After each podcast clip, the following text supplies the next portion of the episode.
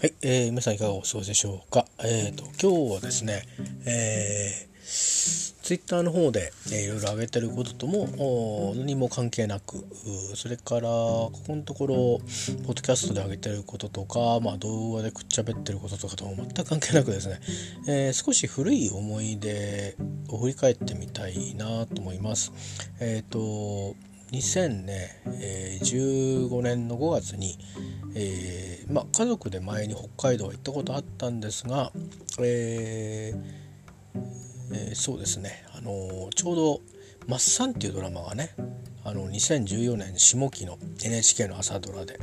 でそれを見てて、まあ、もちろん日課ウイスキーのことは知ってたし、えー、あんまり飲んだことは実はなかったんですよ。だけどまあ、サントリーと日課っていうのがあるっていうのはコマーシャルでいろいろね見てましたしあとは私が大好きな高橋幸宏さんが、えー、80年代ですね、えー、スーパー日課のコマーシャルソングを手掛けられてちょうど、えー、ご自身4枚目のソロアルバムの中に収録されることになるんですけど、えー、先に先行でシングル割れたりしてそういうものをこう買ったりしてですね、えー、コマーシャルもこう食いつくように探して見てたというえー、こともあってまああのー、親しみはあったんですけどそしたらその創業者の方の人生ですね、えー、について、えー、は知らなかったのでちょっとびっくりしましてね、あのドラマ自体は多くのパートが日本に戻ってきてからですね、えー、から戦争を経て、えまあうん伴侶があ伴侶ですねリタさんが亡くなるところまで、えー、がまああの主になってるんですけどその後、えー、会社としてね大きくなっていくところとかっていうのは、えー、ポーンと飛んで、えー、でまああの終わっていくんですがまあ、うん、冒頭と多分、えー、最後は同じようなシーンだったんじゃないかなと僕途中から見たんですね。そんなことでなんか急激にですねあのこれはもうこのタイミングで北海道行かなくちゃということになってたまたまちょうど、えーと、その年はですね何かとお休みをいただける年だったんですね。あのー、なんか私はあの会社員なんですけども、えー、いろんな会社によっては休暇の制度がいろいろ違うと思いますが、えー、まあ割とねあのなんか節目節目でお休み取れる会社もあるかもしれませんが私の場合その年はちょうどねあのもうそういう節目で取れる休みなんだけど特別にこれはもう管理者は取らせなさいみたいななんかちょっと割と強制力のあるね取れませんでしたみたいなそういうのはダメよみたいなダメってことないけど、まあ、取らせなくちゃみたいな感じのねあのいい雰囲気になってる休みが取れる年だったんですね。でまあそれ以外にあの連続休暇っていうのもうんまあ社員のね福利厚生上取らなくと取れるっていうのもあるしそれ取りましょうとなっててであとはまああのずっと会社に来てる人その不正があの隠されちゃうんで実は本来の目的ってあの本来っていうかその会社側の目的はそこにもあるんですよね。あの少し話してみるそうすると「何これ何これ」ってことが分かることもあるんですよ。えー、まあ、うちの会社ではあんまりないかもしれないですけど我々の関係する会社だと扱うものが扱うものだけにですね、えー、ここでは細かく話せませんけども、えー、いろんなことしてる人が登場していてですねおいおいおいおいってことが、まあ、起きるわけですよ。ですからそういうものをこうふるいかける意味でも実は裏ではそういうことがあるんで必ず、えー、何日間かの連続休暇を取りなさいと。つまりその毎日会社に来てるとねいろいろごまかしてなんとかあのうまくいってるように見せかけちゃうと。で気づいてみていろいろね現物帳簿じゃなくて現物をチェックする段に至ってなんじゃこりゃということになると。よく事件になってますけどあれ多分事件にならないことも結構あると思うんですよ。えー、あの要は社内の規則で処罰しておしまいって懲戒免職でおしまいとか、えー、まあ、そんなことがあってですね、えー、まあちょっと話はそれましたけど、まあ、その年は特別な休みが取れてまあなんなら2週間連続で取ってもいいぞぐらいな感じ、えー、の年だったんですね。ただ私は2週間連続にはしなかったのかな。うんどうだったかな、えー、あ2週間取ったんですよ。そうそうそう。2週間取っていいぞだったのかな。うん連続して。だった気がしますね。あでも分けたかな。分けた分けたような分けたのかな？ちょっと忘れちゃった。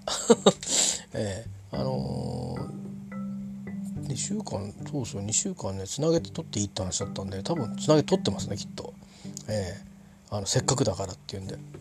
えー、っと結婚の時もそれはまああの現場の裁量でねもともと何て言うんですかね。え、っと仕事に影響なければ連続休暇って、うんと、ある程度いろいろ取り方自由なあのバリエーションあるんですけどね。まあそうそうです2週間ぐらい住んで何したのかな。うん。じゃあ北海道もねそんなに長く行ってなかったんですよ。えー、っと何泊したんだろうな。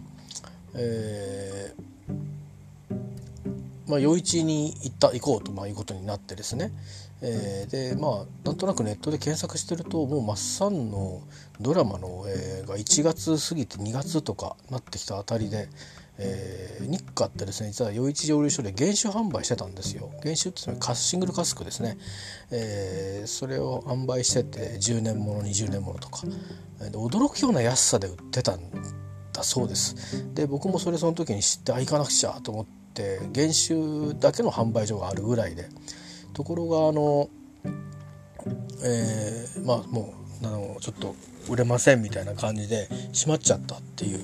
ちょうど聞いてああとかって思ってそれで有料試飲所のところにその代わりにっていうことでうんまあラインナップ用意してくれていてですねうんそういう有料試飲所にはでもまだ余市15年とか20年とかはあ一応あったのかな。うん確かあったと思います。えっ、ー、とでそれは僕は飲めたんですよ。いいでそれもだんだんなくなっていってでお土産はあのもうその何十年ものとかっていうのもなくなっちゃっててなんかえっ、ー、と今はもうそれもないと思いますけど、えーと、80年代もの90年代もの2000年代ものと。つまりまあ1980年ですから80年から、えー、89年までに、えー、仕込まれた原酒ってことで、えー、2015年だったんでまあ89年に仕込まれたとしても25年、えー、は経ってると。もっとオーバーのものがありますから、まあ、25年から30年の、まあ、お酒ですよね。でだからまあ90年代ぐらいまでがあ割と、うん、あのヴィンテージっていう感じだと思います。で2000年になると2000年からね2009年までってことだから、まあ、6年ものとか、ね、長ければ15年ものも入ってるんでしょうけどうんでちょっとそこら辺があの普通の例えば10年とか12年15年っていうものとはちょっと違うんでまあでもあの通常のねあのその時って余市とか勉強の、えっと、ノンエイジの今のノンエイジとまた違ってあの多分その本当に、えーと、減収の年数が若いもので、えー、やってたなと思うんですよね。あのまあ、減収の年数が若いということはつまりそのエンジェルシェアが少ないですからそんだけ量もありますしねで取れたんじゃないですかだけど生産自体のもともと基礎量が大きく違うはずなのでウイスキーが一番売れてた時とはだからもともとヴィンテージなんかは量も少ないから先々のねあのいろいろ原酒残しておかないとお酒作れなくなっちゃうんで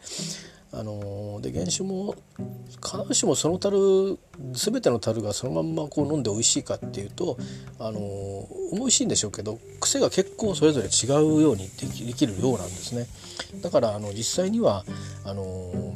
まあブレンダーっていう方たちがいてそのいろんなカスク樽からあこうまあベースモルトはこれだなとベースのカスクはこれだなとした上で、えー、こう配合の割合でですねあのいわゆるあのウイスキーの商品としてのブレンディットっていうそのモルトウイスキーとグレーンウイスキーを合わせるっていう意味のブレンディットウイスキーっていう意味じゃなくてそのモルト原酒同士をこうブレンドして、えー、そのこの商品はこういうモルトですっていうのを、え、作っていくと。いうようなことをしていくのでウイスキーの製造は。でそれで作った上でさらにあの例えばブラックニッカだったりすると、えー、グレーンとですねあのブレンディードするわけで、えーまあ、特にあのその他グレーンの方もですねあの日課の場合は、えーと、旧式の旧式っていうのは、えーと、古いって意味じゃなくて、えーと方法が方法とか機械の、えー、形状が、えー、古古いとこあの、まあ、オリジナルに近いんですね。あのカフェ式って言ってなんか博士の名前だったと思うんですけどね。あのコーヒーのことではないみたいですけど連続蒸留っていうってまああのだからえーと、サントリーなんかのあのチタなんかも多分そうだと思うんですけどあと日課も今はそうだと思うんですけどあのあのそういうとこあると思うんですなんかすごい工場みたいなでっかいこう設備があってそこでウイこうウイスキーをガーッと作ってるんですよね。でまあ生産量すごく取れてで寝かせるのは同じようにモルトと一緒ので寝かせるんですけどでもあのモルトほどそんなに多分本当なんていうかな、えー、製造する時のそのね手間が違いますからね。えー、でそれからまああの何ですかねえっとまあ、オールモルトでモルトでその蒸留うんと、作るグレーンもありますけど、まあ、違うその穀物で、えー、作るというものも、えー、とありますよね。えー、でとりわけ日課の場合はそのカフェ式の、えー、連続蒸留機で作るグレーンがもうあのまあサントリーさんは商品でねあのチターも出しましたけどその前からあの商品があってですねこれがねうまいんですよ。えー、でそれもこう、まあ、ブレンディットするので、まあ、モルトもそうだしグレーンもそうだしってことでなかなかその日課の場合は、えーとまあ、ファン根強いファンがいるっていうのは、まあ、そういうこともあってでそれが結構いろんなラインナップがあったわけですよね。でそうするといろんな原種が必要なんですよね。なので多分早くにこれはやばいとなんだか知んないけど火がついちゃったぞということで、えー、いろいろ締めてったんだと思いますね。それからその年、えー、っと私が、えー、行く前からだんだんに何月にこれは終売ですって盛りませんみたいなことになってるようなことが、あのー、商品が多くて。5月に行ったんですけど行く前からもうあの終売とかって決まっててもうあの私も東京中走り回ってですねあのなるべく定価でねなもうすでにネットでこうビあのなんていうかプレミアがついてて、えー、余市12年のねあのその頃はまだ8万ぐらいでしたけどその後15万ぐらいなんかなるんですよね。今でも相当値段ついてると思いますけどあの余市15年まあ12年もそうですけど15年20年ってあたりは結構こうやっぱりその熟成感と独特のこうジャパニーズのあの熟成ものサントリーもそうだっていう聞きますけど僕も12年ぐらいまでしか自分で風紀って飲んでないんで、えー、分かんないんですけどね18年持ってたけど売っちゃったんであの、えー、やっぱ独特の何て言うかなあの香味とか風味味がですねうんあの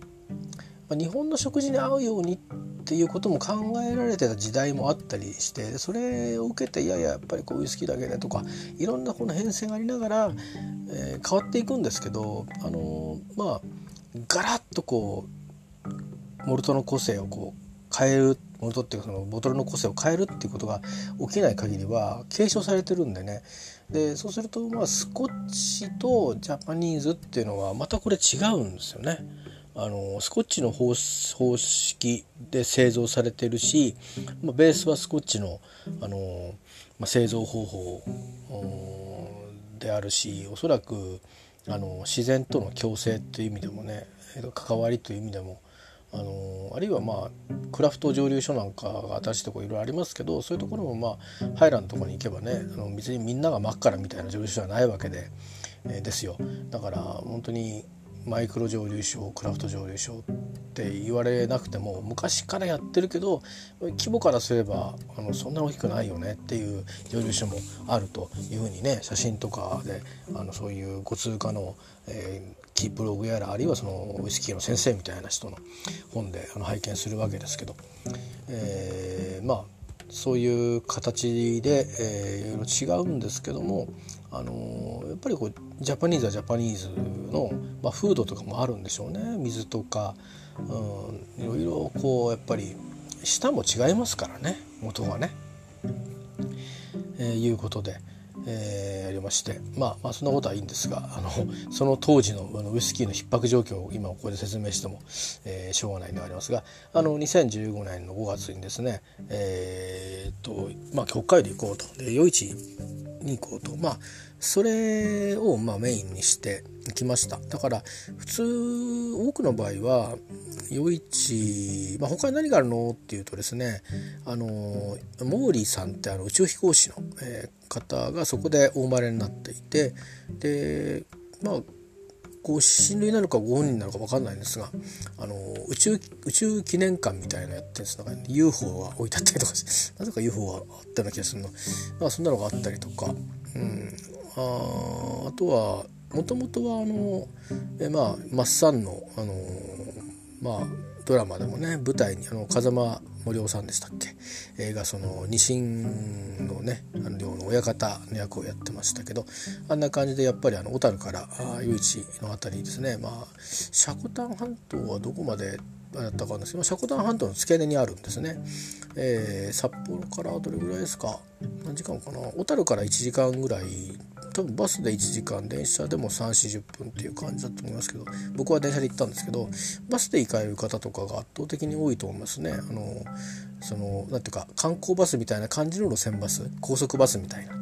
えー、とかあとはまツアーですね。ツアーでそこに組み込まれててって行く方が多いと思いますけど、えー、とかあとなんか学校も結構有名な学校が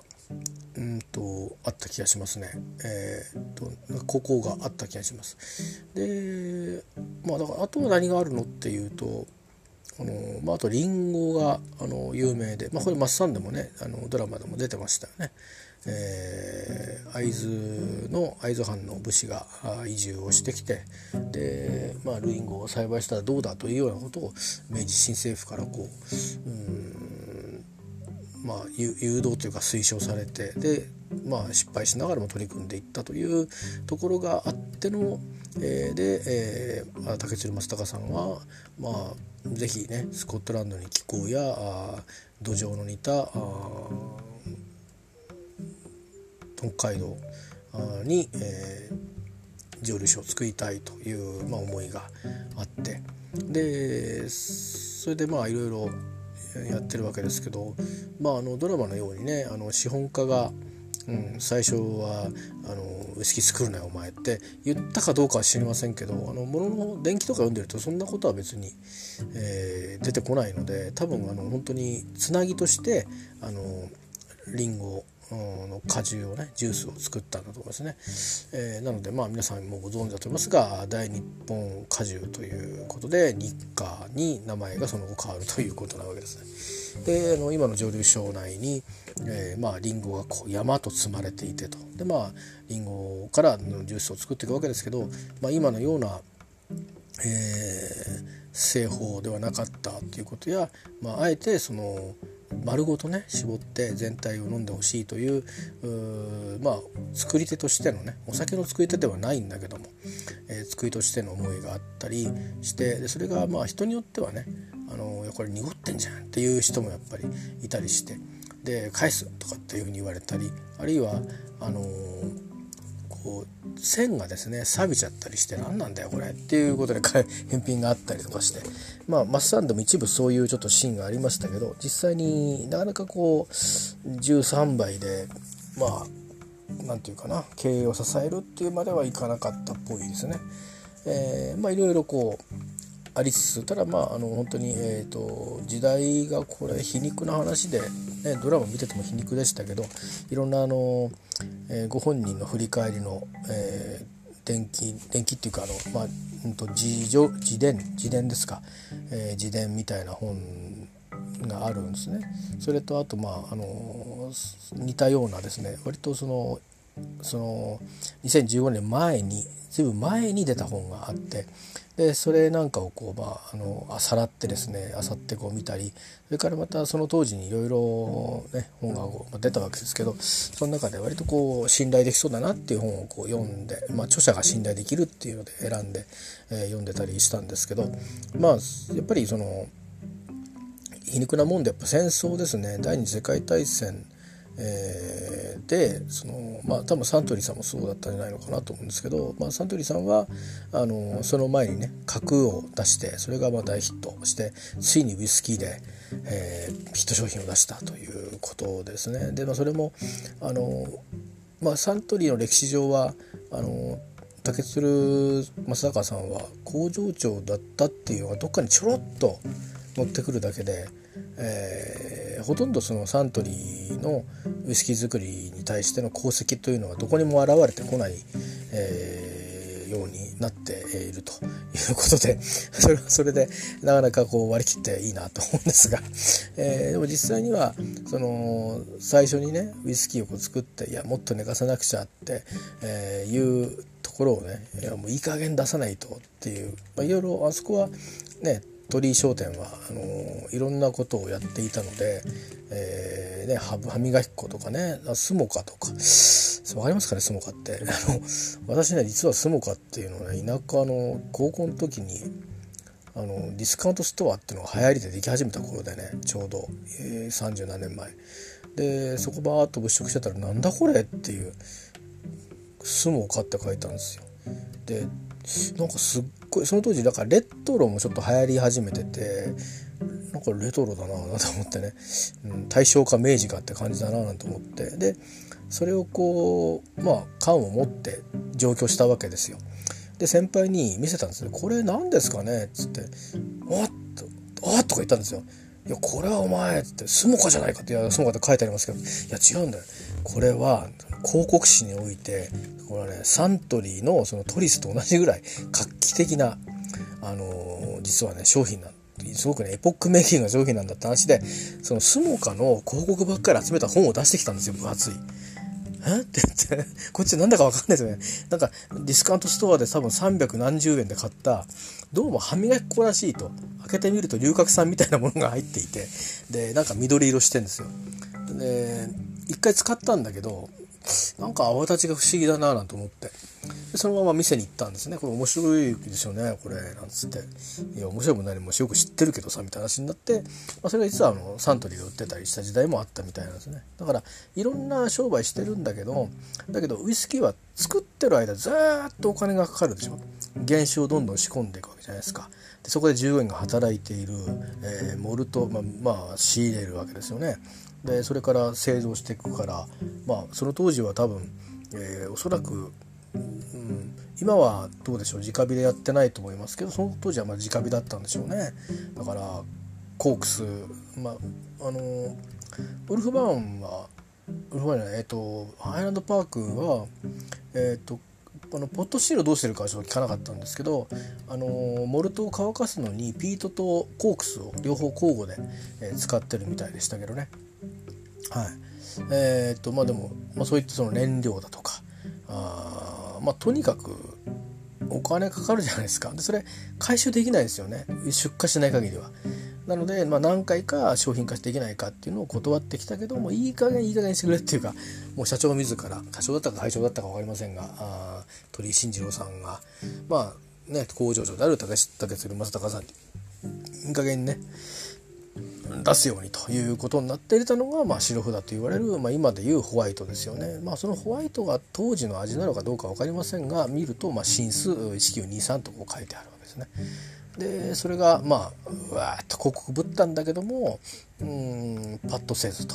でその後も、えーと、じゃあっていうんでそのどうもこのスモーキーフレーバーが良くなかったんだということでそれをちょっと抑えた形で出したんですけどそれがまあレッドらしいですね赤札って。まあ、レッドは今どうですか？どどどういうグレードなんですかね？サントリーもむっちゃくちゃ銘柄があるから僕よく分かんなくて。サントリーのイメージってね僕はあの製鉄所の要は工場の町でしかも近くに、まあ、漁師もいる町が隣接してるようなところだったんで、あのまあ、スナックとか例えば親に本当はいけなかったんでしょうけど連れて帰っていくとまあボトルキープっていうのはあの焼酎が流行る前はですねウイスキーだったんですよ。ちょうど境目だったんですね。だからあのダルマだったりリザーブだったりが入っててあとロイヤルとかもあったかな。だんだんダルマでも結構なボトルキープ代取られるんですけど見てると、どう見てもねもうでも今考えたらあの申し訳ないけどみんな今シングルモルトとかなんとかっつって、えらい高い酒飲んでるわけじゃないですか。それから比べたら、えー、なんなんっていうぐらいな感じのお酒に僕は思っちゃうんですけどただまあ真面目に飲んだことがないのでまあだるまも飲んだことはあるんですけど今飲んだらなんか美味しいのかもしれないですね。逆にね。いろんなことがあの経験してきたから。うん、だけどまあそういうのと比べて、まあ、一方でトリスっていうのがあるわけじゃないですか。でトリスが一世風靡してあのー、ね、トリスバーなんていうのができた時代も、まあ、こう戦後あったわけでしょ。でその前に赤札が出ててでもレッドとしてずっと残っててでうちの親父は多分これ金だけの問題だと思うんですけど最初日本酒とか焼酎じゃなくてレッドが家に必ずあったんですよあのレッドの瓶ですねあの不思議な形の。でそれを飲んでましたね。で一回なんかで飲んだことがあるんですけど辛くて これ一体どうやってた水割りで飲んでましたけどねどういう味を楽しんだのかいまいち分かんないんですよね。であの焼酎が流行りだしてまあいいチコもまだ出る前であのいわゆる何ですかねあの四角い形の瓶で、えー、でコマーシャルにこう、まあ、松田優作さんとかなんかいろんなそういう最近のモダンモダンっつったら変だけど、まあ、あのイケメンとか、まあ、ちょっと個性のある俳優さんとかが出て宣伝したりとかちょっとちょっとその雰囲気ある CM みたいので、えー、まあそれにつまりその割ってね、えー、必ずしもそうだというわけではないんですけど少しこう甘いもので割ってこう飲むという、うん、あのあれはまだチューハイって言ってたのかな？チューハイってあの焼酎ハイボールのことですよね多分ね。でもなんかチューハイって言ってた気がするだから多くは炭酸も入ってたと思うんですけどでも自分たちが例えばあのね、集まってなんか家で飲むとかいう時は、うん、別に必ずしも炭酸だった気はしないですね。大体ソーダって買えなかったですからね。あの普通に。あのなんていうか民間ね。たまにありましたけどまああのトニックウォーターは売ってたんですけどね。あの買おうと思えば。だけど東京に出てきた頃ですね。だから結局コーラで割っちゃうとわけわかんないからなんかレモンみたいななんかそういう割るやつがあって。そういうのをまた酒屋で買ってライムとかそんなのでこうやってたりまああとはその頃後からはレモンを絞るとかねから梅を入れるとか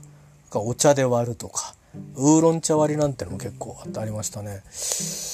えー、まあ、そんなような、うんあのー、感じでこう変わっていくわけですけど。だからレッドってどういうポジションにあるのかちょっと分かんないですけどね、えー、まあまあそんなようなことにも関わったんですけども、あの、だからであんまり売れなかったわけですよねだから商品は作ったけど原種がたくさんいろんな原種がたくさんこう残ったわけですよ。でそれいろいろ作んなきゃいけないというまあ竹鶴さんの発想もあってでその後まあビール横浜のビール工場の方の係になって、まあ、ウイスキーのラインから外れてしまってでそのまま退職して、まあ、日課を作るに至るということになるんですけども、えー、だから歴史には出てこないんですね。だけど核っていうのはおそらくその時の原種のバリエーションがあったからこそできたんじゃないかなと思います。もちろんそのサントリーとしてのねあのギリシャも育ってえー、そしてあのやっぱり流通網とか販売網ねだから販売網それから宣伝、えー、もろもろやっぱりこう総合力で、えーまあ、企業としてね、えー、やっぱりそのまあ対応ができたんでまあ初めての多分ウイスキーのヒット商品をえー、日本にもたらしてそして日本にそのウイスキー文化を根付かせていくことに、えー、サントリーはその後もこれまでずっとですね、えーまあ、大きく貢献することになるんですよね。えー、まあこの間もなんかのテレビ番組で見てたんですけどあのえー、ボンボンババンババンババンとかねあのなかなか渋い俳優さん出てきて、えー、なんかあのー、あれ歌ってたの誰だっつったかな小林亜生さんが作った曲誰が歌ってたのか忘れられましたけどと言ってましたねあの昔キッチュって言った松尾なんとかさんっていうでしょあの最近コメンテーターやってますけどね、えー、その人が言ってましたけどねとかまああのサントリーにはねいろんなあの社長もそうだし、ね、あのその鳥居系の鳥居家の人たちから経営を受け継いでね佐治慶三さんだとかあとはまあコマーシャルとか広告とかやってたねあの開口健さんだとか、まあ、いっぱいこうなんかこうその後の何て言うかなうんまあえー、なんていうのエッセイエッセイストだったりなんていうかなこう生き方のちょっとねこんな生き方いいねっていうふうにまあ当時の人たちがこうちょっと羨むような、えー、個性ある人材をどんどん輩出するような企業にもなっていくんですけどもまあ3という話はこれぐらいにして、えー、では陽一に、あのー、まあ、行ったわけですよ。で結局そのまあ原種も売ってないしでギリギリ陽一ねえー、っとね15年とね20年飲んだのかな確か。25年はなかった気がしますけど、うん、で竹鶴25年とかあえて飲まなかったのかな。あのいやそんなにたくさん飲むと酔っ払っちゃうんでね。あのハーフなんですよ。あの 15ml なんですけど。うんででもなんかいろいろねいろいろ飲みましたとにかく。その飲みたいと思ってたものだからまあヴィンテージものは竹鶴も飲んだし余市も多分飲みましたね。2回飲みたいなってのも2回飲んだりして。1泊したんですよ。あの余市にあのえっ、ー、とね水明荘だったか水明館だったかあの2軒あるんです宿がね。あのえっ、ー、と余市川があって上流市の近くで上市川があって2軒ぐらいあって1軒はこう旅館みたいな感じで1軒はホテルみたいな感じになってるんですけどホテルの方にね泊ま泊まりまして、えーまあ、そこ両方ともあの竹鶴さんが命名したっていう、えー、あのまあ、名前をね言うとこだっていうことでで、まあ、せっかくねそのためだけに行くんですからあのやっぱり夜の感じどんな感じなのかなとか体験したいじゃないですか。それからお墓参りも行きたかったんで、まあ、あのあんまり行かないでくださいみたいなことはそこなんかホームページとかに載ってたんですけどまあたまたまホテルからそのえっ、ー、とあのその蒸留所まで送ってくださいっていう時にタクシーの運転手さんに聞いたんですよ。あのこんな風に言われてますけどお墓ってやっぱ行っちゃいけないんですかね。って「いやいやそんなことないでしょ。行きましょうか」とかって言ってで連れてってもらってですね。まあ、道はどこになるか知ってたんででまあ途中で降ろしてルイタ幼稚園の前で降ろしてもらってそこも訪ねたかったので、えー、まあなんですけどその途中ですねあの水明層だか水明館だかからあの大きい道路に出るまでのところの出る直前にえー、ところにお墓の入り口があって多分ここだろうなと思って Google マップで当てはつけてたんですけど、まあ、とにかくどこにも載ってないんですよね。で行った方のブログのもうここですここでしたって言って写真だけしか載ってないからあのどこからどういうふうに歩ってってどういうふうに中を歩ってったらここに到達するっていうのは別にどこも情報ないのでその景色で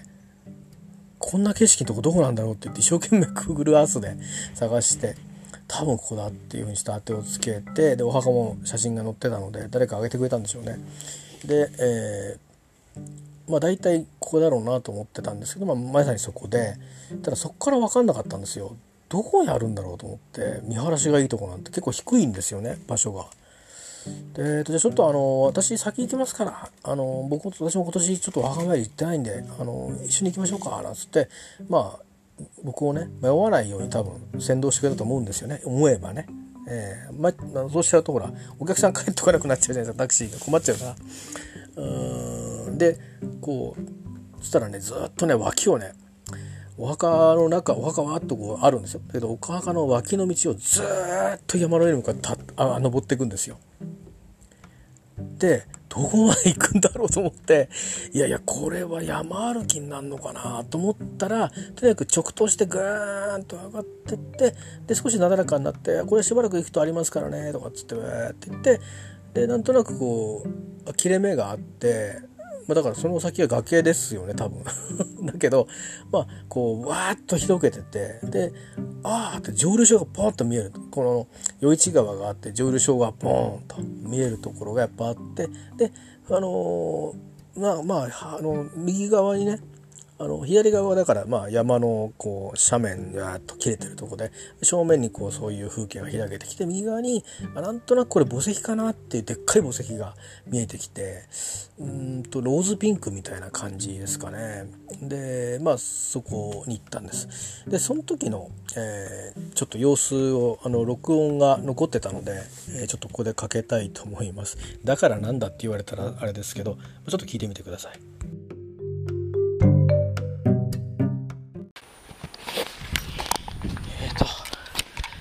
タクシーの運転手のご好意で連れてきてもらいました。えー、っとですねここに「In Loving Memory of」えー、っとリタリタタケツルうん。なんて書いてあるのかな。えー、っと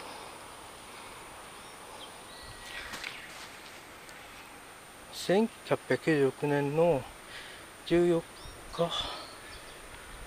えー、に生まれて、えっ、ー、と、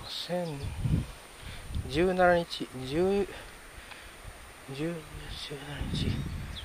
1961年の、あ、1月の17日だったね。亡くなったと書いてあります。で、下に、えっ、ー、と、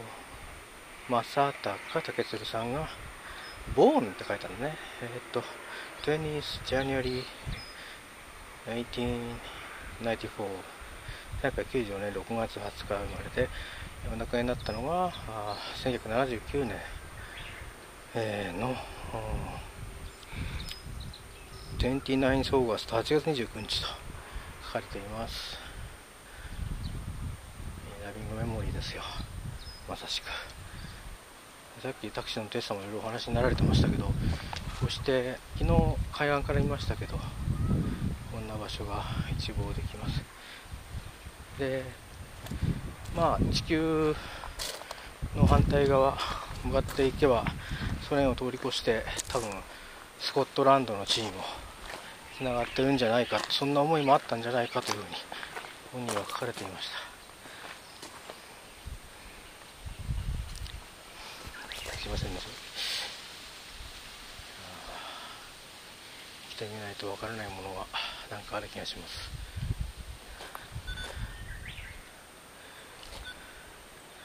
で運転手さんおっしゃってたのが要はこの正面が日課さんなんですよね。ありますか？昨日見学して回った辺りが見えてるわけですよ。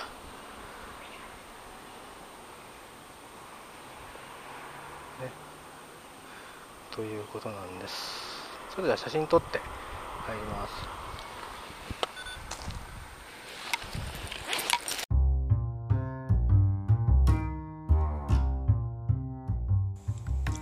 はい、えー、それでですねあの今のは 聞いていただいた通りですね。ちょっと聞きづらかったかもしれませんけど。で、まあ、ここで、えー、1泊2日で、えー、じっくり滞在して、えー、もう柿崎商店もっていうねところが別にあの余市で上がった品物ばっかりではないですね。余市さんのものもありましたけどまあなんかあの余市さんのウニとかも食べましたよ。えっ、ー、とシャコタンのウニが良くなるのは6月からだと聞いてたんでちょっと早かったんですけど、えー、でもね2日目は余市さんのウニも食べれたかな。初日はもう売り切れちゃってたんでだからもう開店と同時に行きましたからね2日目はね。でえっ、ー、とまあなんか2日目はマグロの赤いも食べてみようかみたいな感じでもうなんかもう多分二度と来ないだろうなと思ったので、えー、まああのもう食べたいもの食べました。でもねそんなにバカ高くはないんですよ。1,000円前後で、まあ、もちろんウニなんかはね2,000円ぐらいしちゃいますけど、えー、まあでもあの、まあ、思い出ですから。えー、あのまあ、その後小樽ですねあの夜泊まるためでだけに小樽に行ったんですけどだから結構夕方遅くまああのもう夏ですからね初夏ですから日はそれなりに長くなってるんで、まあ、ギリギリまで、えー、と余市にいたと思います。あので、まあ、またあの鉄道でねあの小樽に戻ってで小樽のまあ割とリーズナブルなホテルに泊まること決まってたんで荷物を下ろしてからあの、まあ、運河とやらを見てみるかみたいな感じでね、まあそこはまあガラスだのスイーツだのいっぱい見るとこはお寿司だのねあるんでしょうけどまあうんとそのリタバーっていうのがあってそこ行こうと思ったんですけど、まあ、閉まっててですね。でそこの中にあの、まあ、お目当ての海海鮮丼を食べる場所があってで2軒あってですね1軒あのうるさい親父がいるっつうんで あの、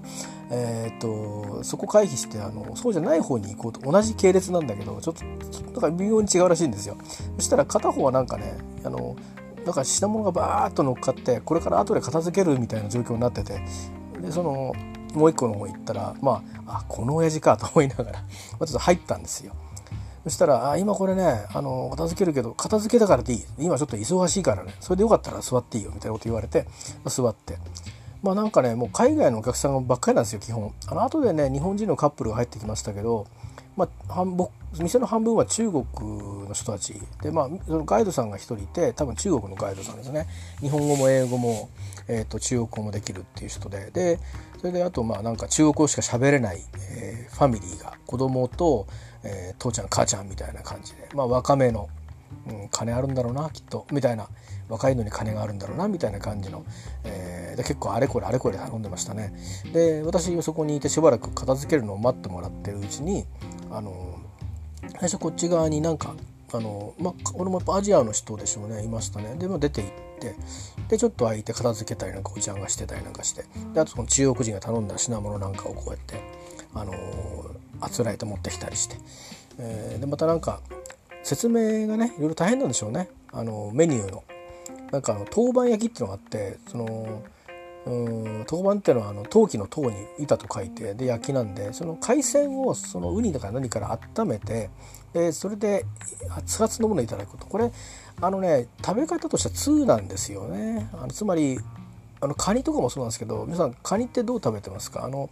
茹でたカニ食べれてますかね？あの僕はあのあんまりカニエビ好きじゃないっていうかカニビがないと生きていけませんみたいな人類じゃないんですよ僕は。ウニもそうです。イクラもそうです。あのだから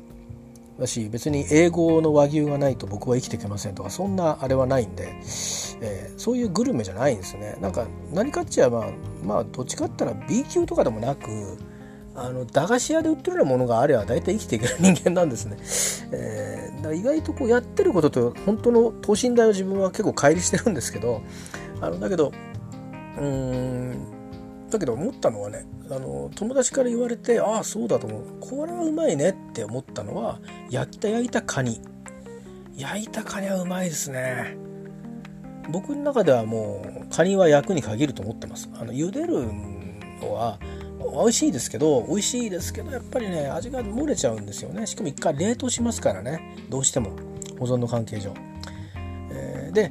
まあ同じように保存してるんだけどもうんそれを買いとして食べるだけじゃなくて一回焼くという。でしかもまあそこで出てるカニは多分そんなにあの冷凍してないで、えー、取ったものをあのまあ取ったものって言ってもある程度冷凍してると思いますけど多分まあ冬場ですかねに取ったものをこうなのかロシアから輸入したものか分かりませんけどえーと、焼くとまあ美味しいじゃないですか。だからそういう料理もあるわけですよね。でだからまあ他に海鮮物でそういう焼くと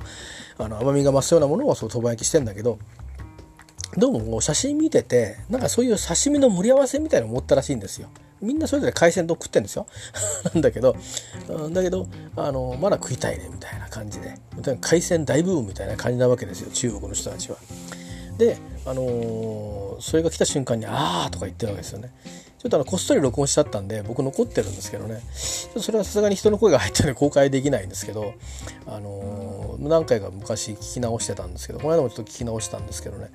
でで早速もうなんかガイドにわーって言ってでガイドさんが「なんかあの刺身の盛り合わせかなんかいただけますか?」って急に言ってるっていう。最初から刺身の盛り合わせ頼めよっていう感じなんですけど。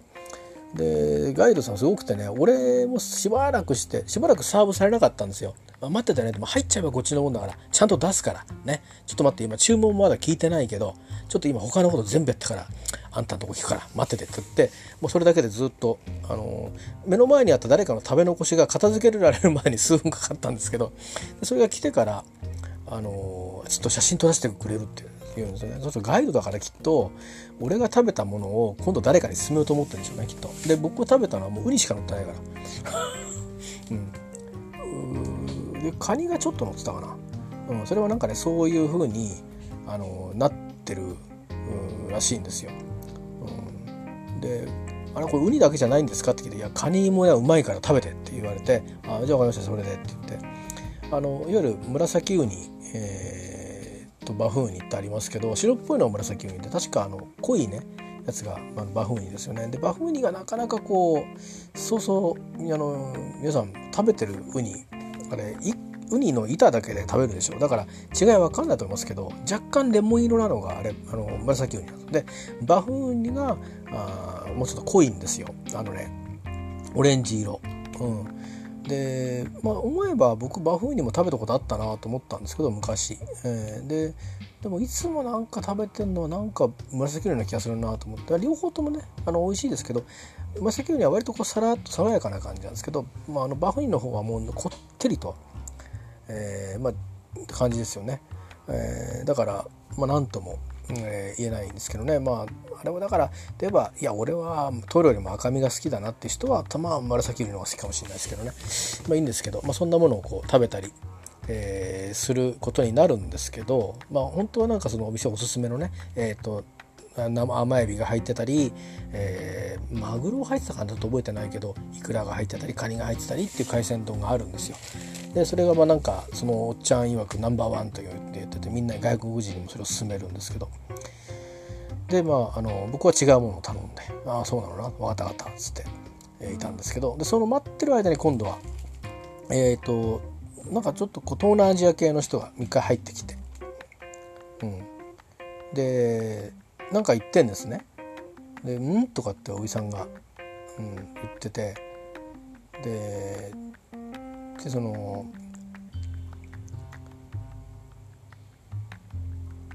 テイクテイクテイクアウトとかって一生懸命言ってる感じだったんですよ。あれテイクアウト一生懸命言うってことはこの人本当はあのアメリカ英語の話者じゃないなと思っていやタイがどっちの英語使うか知らないですよだけどで僕があの日本語で「takeaway ですか?」って聞いた「takeaway ですよね」って言ったら「あそうそうそう」って言ってたんです。そしたら脇の中国人が「あ takeaway あタクシー頼みたいのね」とか言ってていやこれこの中国人はアメリカ英語なんだなと思って。であのででであのなんかででおじさんに「テイクアウトしたいんですって」って言ったら「テイクアウト？持ってくの？いやねそれダメなんだよ。いやダメってさあのやっぱほらあのいや保健所のねこともあるんだけども器ねえんだうちはとかっていう、まあ、北海道弁でもってあの北海道弁っては何弁だか分かりませんけどいろんな地方によって違うと思うんですけど、うん、なんだあれはねあれだあの器がねえんだうちはちょっとお兄ちゃん言ってあげてみたいな あの志の輔さんの落語みたいなノリになってですね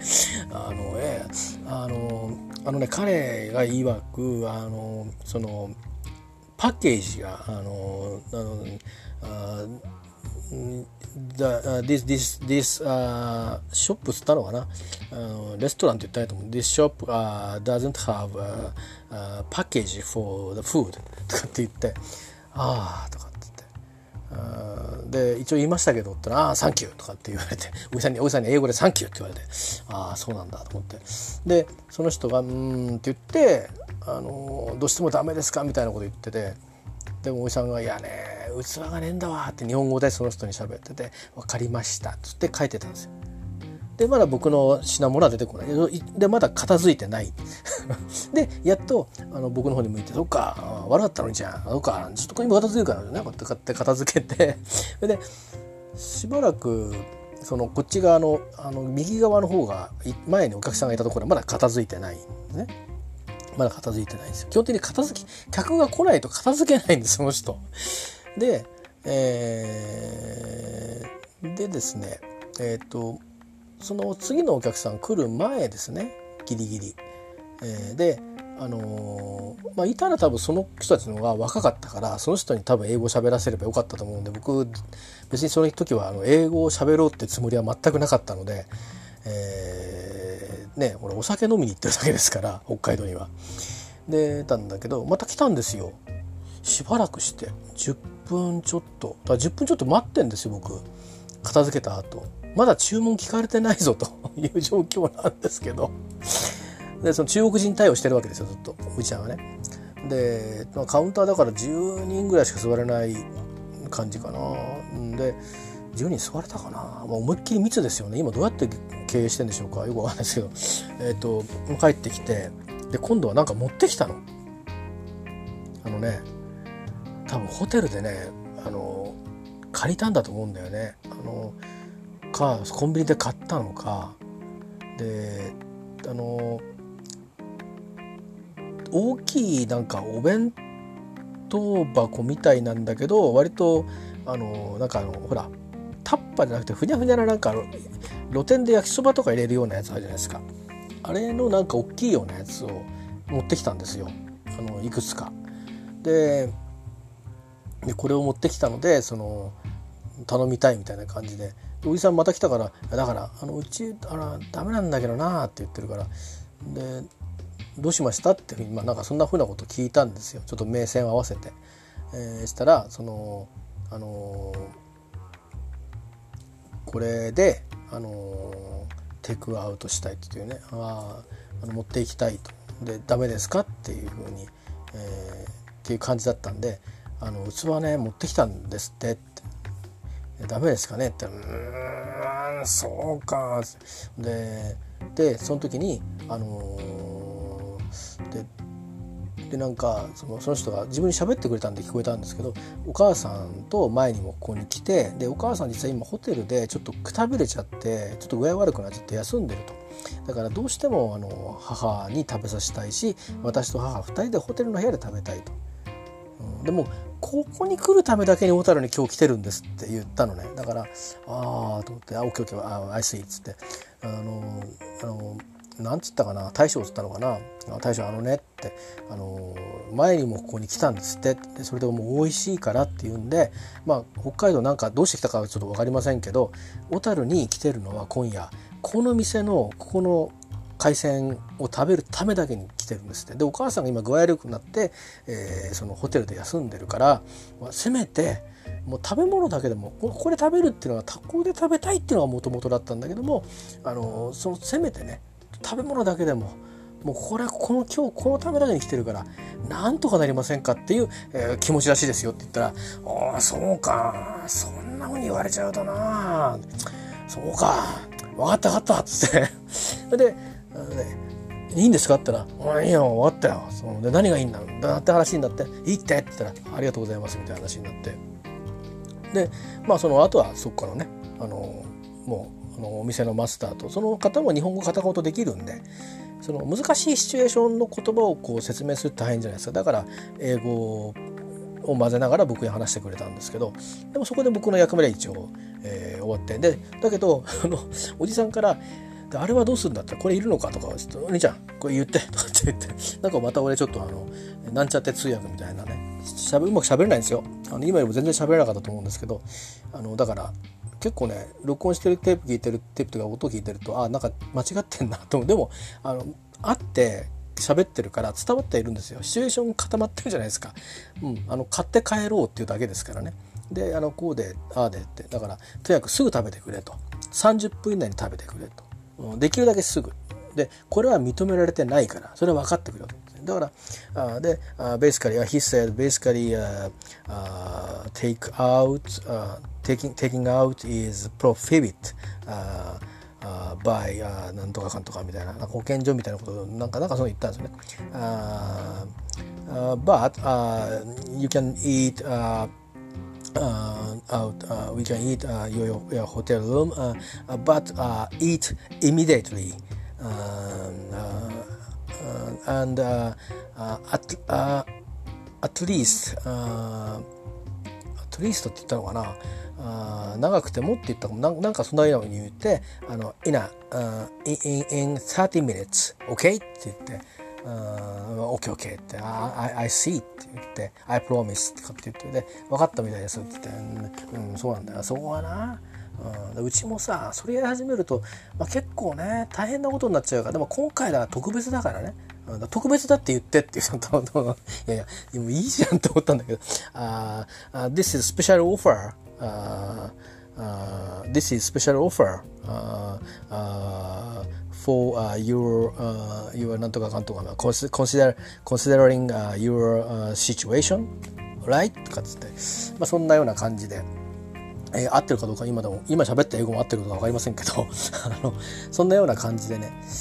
でその、まあ、タイから来たらしいんですけどタイの方はまあお帰りになって。でそこに、えー、待ってる最中に、えー、男女の若いカップルが、まあ、多分20代前半、まあ、大学生もしくは社会人2年目ぐらいな感じのカップルがボンと入ってきて。でその人たちがまあ注文し始めてたんですよ。俺の注文はよ親父っていう感じで。まだかよっていう。店入って30分以上経ってんですよ。ででああそうだ。お兄ちゃんあれだな。注文聞いたった悪かったね。いろいろ。でどうしようか。つって。あのウニのありますか？もう,、ね、もうメニューくれとかいうレベルもなくなってるんですよ。もう30分いますからそこに。お茶も何も出てこない状態で。でお茶とかビールとか頼まなかった気がしますね。なんか水もらったかな？忘れた。あのそれからまあ頼んで。頼みましてね。でまあそっか。でこれはカニかなんか入ってんですか?」っつって「うんああカニ入ってるよ」と「ああなるほど。いやカニうまいから食べてきなよ」と「あそうそう分かりました」つってまあいただいてまああっという間に食べましたね。食べるの5分もかかんなかったじゃないかなもうかっこんで。うまいから、まあ、スルスル入ってっちゃうんだもん。うんあの柿崎商店のあのものもね美味しかったんです。もちろん。もちろんうまかったんですけど、まあ、またそれとはね違うんだな。ザ海鮮っていう感じでしたね。だけど臭み全くないからいやなんならもう生のパンにのせて食べてもいいんじゃないかぐらいなぐらい臭みがないですからね。生の食パンにのせてもいいんじゃないかっていうぐらい、えー、まあまあ。そんなことがですねあって小樽はそれだけです。あとのまああのいわゆる運河ってところを見たんですけどあ一箇所だけじゃんっていうのが分かってこういったおしまいなんですけどもちろんあの周辺にいろんなお店が入っててねあの運河のその倉庫の中にいろんなお店が入っててあの、まあ、赤レンガのような感じを呈してるんですけどどっちが先だか分かりませんけど多分小樽の運河の方が先だと思いますけどね。赤レンガ一回なんかもともとは何もなかったですからねあそこね、えー、本当に何もない時に勝手に忍び込んでみんなで遊び行きましたけど、えー、まあそんな感じでで、まあ、じゃあずっと歩いてってみようと思ってこの運河をせっかく来たんだからと思ってずっと歩ってって最後まで行くとなんか工場が出てきたりとかやったら船が止まってたりとかして真っ暗になってあ帰ろうと思ってで帰って、まあ、ホテル行ってただもう寝たっつうだけですかね。えー、さすがにね5月でも夜になると結構冷えてきて、えー、でまあそんな感じで、まあ、あの小樽のね駅自体も結構雰囲気があのあったんですね。あのうん、駅前結構広いんですよ。で小樽のね、あの駅前の市場があってそこに三角市場とかあってねそこにも海鮮丼があったらしいんですけどまあ時間的にねもう終わっちゃってる時間なんでじゃあそっち行くかということで行ったらまあそんなことになったと。でその時間ですっかりあの散歩とかしてで翌日も予定があったんであの、まあガラスだとかスイーツだとか、あと追加で寿司屋とかあいろいろ選択肢はあったんですけどまあもともとねウイスキーとその度はねウイスキーをまず行こうとなってでそこまで行ったんならということで翌日はですねどこに行ったかっていうとえっ、ー、とうんとねそう翌日はえー、っとね2つ行ってるんですよね。あの一応北海道札幌に今度は宿を取って、えー、ましてえ、っとねどうやってったのかな。うん。えー、っと1日目はあ小樽から着いてその足でホテルチェックインした後にえー、っとあそこ行きましたね。あのあれです。えっと水曜どうでしょうのね。今もあの建物がなくなっちゃってるというか使ってなくなっちゃってると思いますけど HTB 北海道テレビさんの南平岸にあるんですけどそこに行こうと。でそしてその南平岸公園、えー、水曜どうでしょうのあの始まりと終わりのね映像かつてかつて撮っていたあ最新作あたりは違いますけどね、えー、とか、うん、この2作ぐらいは違うんじゃないですかね。その前のやつはそこで撮ってると思うんですけど、えー、そこに行ってみたくて あので結構あの他の番組「花タレックス」とかでも時々出てくるんですよね背景に。なのでまああの是非行ってみたくて長年行ってみたかったんですね。でだけど行く用事ないじゃないですかだけどまあそのためだけに行ってもいいかなぐらいに思うぐらいにだったんですけど、まあ、たまたまね余市まで行ったんででまあ札幌はあもう泊まるということになってで札幌泊まったのはねもちろんその水曜どうでしょうのそこ行くっていうのもあったんですけどマッサンのロケ地がねもう一箇所あったんですよ。えー、それがあの北海道開拓なんとかなんとかっていうね おっしゃったんだけどなんか昔のその開拓の歴史をこう実際の家をこう再現して風景を再現してるまあねあの京都の渦政成城じゃないんですけどまるでそんなようななんかその町とかそれから大昔のそれこそ開拓してた人の小屋とかそれから屯田兵の家とかなんかそういうのも全部あるような、えー、とこでそこに行くのを決めてたんでそれでまあ行こうと思ってでそこまで行くんだったら小樽から移動したまんま行くとちょっと辛いからあのー、と思ってね、えー、じゃあっていうんであの、確かですけどえっ、ー、とうんうんどうしたのかな？えー、そうそうだから泊まってそう朝行ったんですね。なんで前の日にじゃあもう行こうと。んでなんかうまいラーメン屋ねえかなと思ってあの、まあ、いろんなラーメン屋さんがあるんですけど、まあ、そのラーメン屋さんなくなっちゃったんだけどね西見っていうのはその頃あって平岸に南平岸の隣の駅なんですけどそこから歩いていくんですけどね。でそこに味噌ラーメン食べ行こうと思ってでまあだから水道道省のところに行ってでまあなんなら局舎入ろうと思って入ったんですよ。でなんかそういうコーナーとかあるのかなと思って人気番組じゃないですか。全国的にも。そしたらね何もないの。入り口入ってもうすぐ左側はもうそこから先はもうここからの関係者以外立ち入り禁止みたいなところになって警備員さんがいてでなんかガチャガチャがあったりとかするぐらいなんでああ記念スタンプはあってね。あのなんだっけな本丸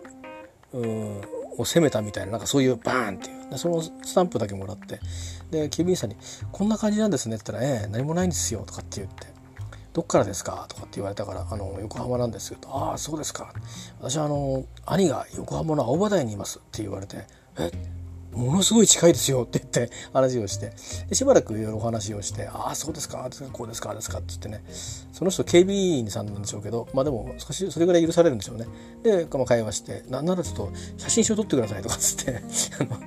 警備員さんに「いやいや私はいいです。じゃあお取りしますから」なんつって撮ってもらって。で「どうもありがとうございました」なんて言って、まあ、その駅舎を後にしてそれで公園に行ったんですね。であの公園駅舎から駅舎じゃないあの駅舎？あの局舎。局舎から、えー、公園はですね、まあ、局舎今もう多分あのなくなってるんでそそういうアプローチする方いないと思うんで、えー、南平岸のあの地下鉄って地上駅なんですけど出てあの出てきて途中から多分曲がると思いますけどね。左に左に曲がって公園にアクセスすると思いますけど公園の入り口の方から。で HTV の方から行くとその公園の上側が高いところになってるところがあの上なんですよ。えー、なので、えー、っと僕はね多分上からあのアプローチしたと思います。確か。最初の上を見て、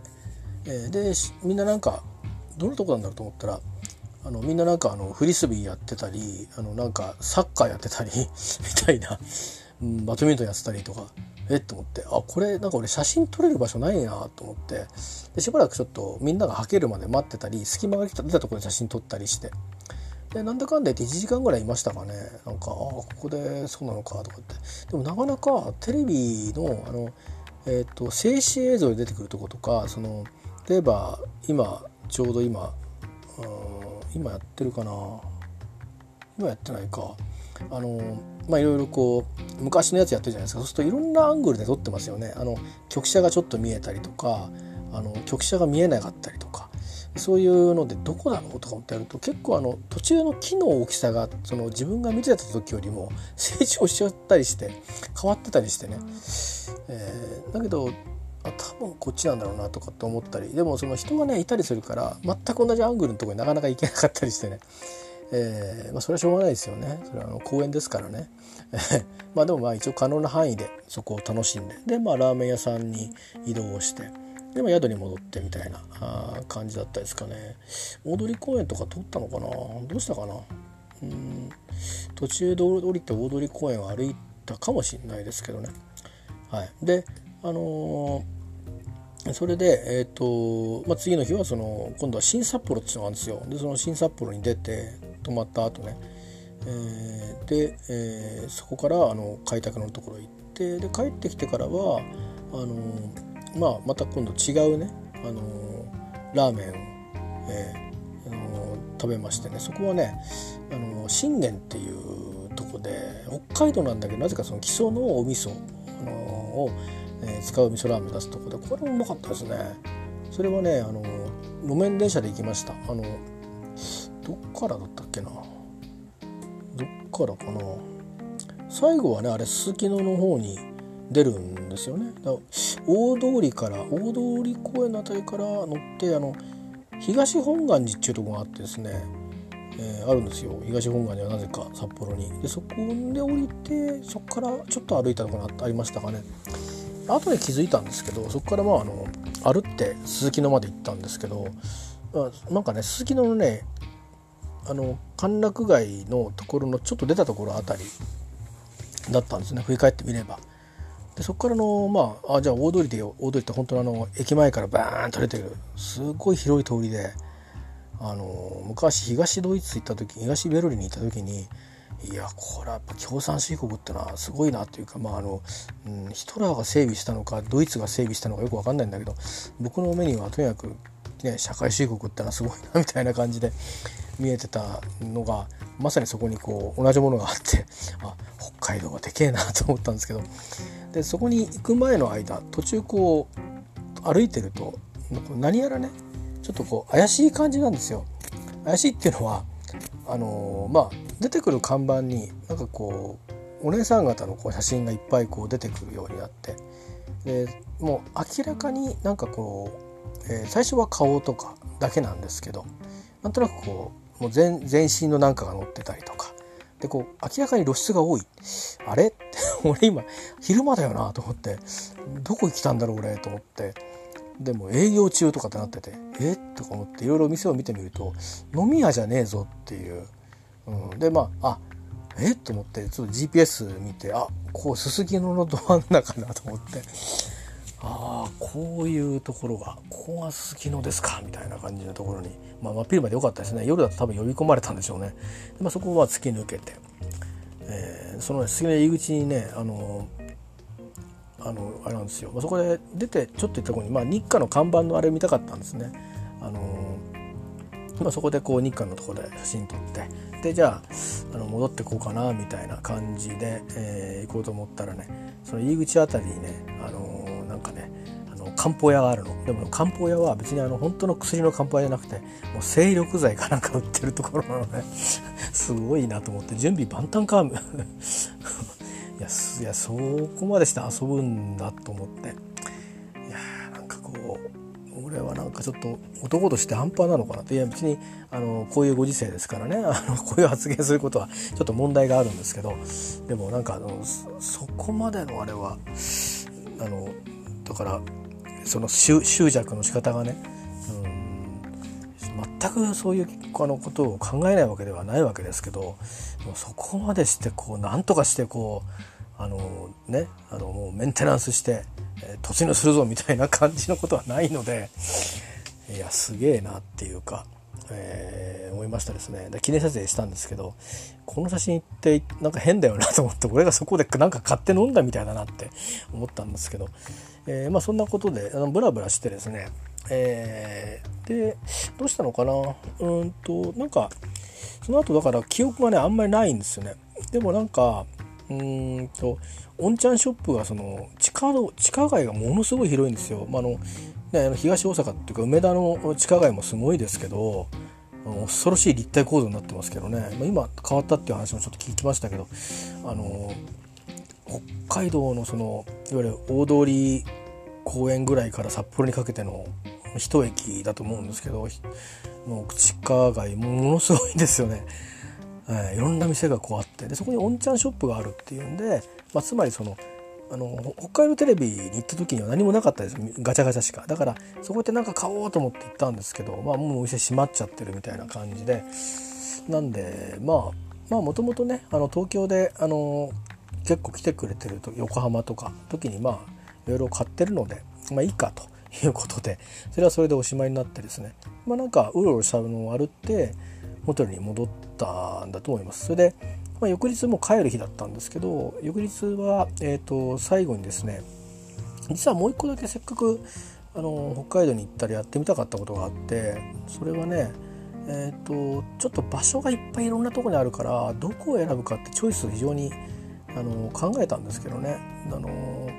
まあ、札幌からバスで1時間ぐらい行ったところにもあるし旭川の方もあるしっていうそのアイヌの、えーとまあ、民族博物館的なところかあるいはもうちょっとこうテーマパークっぽく、まあ、テーマパークみたいなことになってないんですけどねアイヌのアイヌの場合は。うんなんかそういうところにちょっと行ってみたかったんですけどいやそっから旭川はちょっと遠いよなあと二無谷とかですね遠いよなで、まあ、調べてたら、うんと、白老っていうところがあってで要は帰りは僕千歳に帰るわけなんですね。なので、まあ、札幌からずっと行ってなんか特急で行けるみたいなんですよ。で特急で白老で降りてで、えー、特急でどっかまで行って次のところで白老やったか特急でずっと白老やったかちょっと忘れちゃったんですけどえっ、ー、とどうだったかな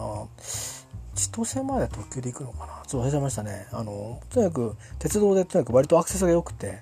えー、そんなに時間かかんないで白老まで行けたんですよ。で行けるって分かったんでじゃあここだと思って。でまあ駅から歩って、えー、10分ちょっとぐらい確か着いたと思うんですね。あのポロトコタンっていうとこがあの当時ありまして、えー、2015年ね。でなんか何かができるぞって看板があったりしていたんですけど。でまあ行く前に多少そのもともと自分が知ってるそのアイヌのこととかあのとかもともと音楽を入りなんですね、あのだから行く前に今からいろんな体験、あのを申し込んであったりしたんですけど、あのあんまり音楽のことを知らなかったんですね。で、まあ、もちろんそのトラディショナルな音楽はあの行ってから聴くことになったんですけども、あのえっ、ー、とねトンコリって楽器があるんですよね。でこれをあのまあ今風のこう音楽と合わせて、えー、プレイしてるオキさんっていう方がいてで、まあ、この方も別にずっとそのアイヌ社会に生きてきたっていう人ではないんですけど一回こう確か関東の方に多分暮らしたと思うんですけどそれがまあ自分のルーツを知るにつけ、まあ、いろいろ辿っていったところがまあいろいろあの掘り下げていってね。でまあなんだかんだやってたら、まあ、トンコリって楽器に出会ってでそれにこうしばらくはこう演奏会になる前はなんか自分で作ったりもしてたのかな。なんかいろいろやってたみたいですよ。まあなんか語ったビデオを見たんですけど。でそのうちまあいろんな音楽的なことやるうちに、まあ、いろんなつながりができていって今はまああの、えー、大きいダブダブなんとかバンドだったかな。やあるんですよね。残念ながらねちょっとタイミング合わなくて生で見に行けてないんですけど、えただまあバックのメンバーが結構すごくて、うん、あのえー、まあトラックメーカーの人も、うん、あのあ聞いたことあるって人だったりあとドラマが沼沢さんなんですよ。沼沢隆さん。で